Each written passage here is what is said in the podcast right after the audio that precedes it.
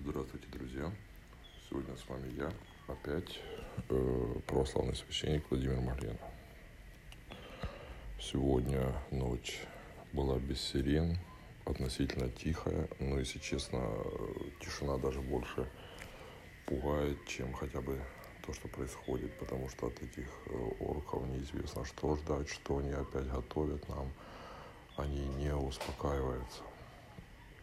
Вчера получил фото от матушкиной сестры, прислала фото, ее дом разбомбили, дома просто нет. И так жутко, конечно, жутко. И э, она жила в Кременной, это Луганская область, там сейчас идут страшные бои. И хотят хотят они все-таки захватить полностью Луганскую область. Вы про Мариуполь, наверное, все без меня знаете, что там тоже творится ад. Я не знаю, как прощать этих людей. Я не знаю. Не знаю, у меня и ненависти нет, и каких-то особых чувств ну, абсолютно нет. У меня внутри все выгорело. И я не вижу смысла поддерживать с ними дружбу или какие-то теплые отношения. Я боюсь этих людей. Русские – это нация, которая уничтожает все живое вокруг себя. Это страшно. Зачем они все это делают?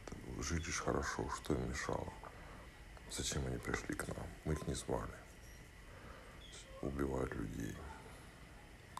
Я вот сейчас думаю, как тяжело сейчас рассказывать людям про Бога когда идет война. Ну, это нереально. Это крупицы людей, которые сохраняют сейчас веру, которые молятся, которые цепляются все-таки за Бога. Они как-то его понимают, чувствуют.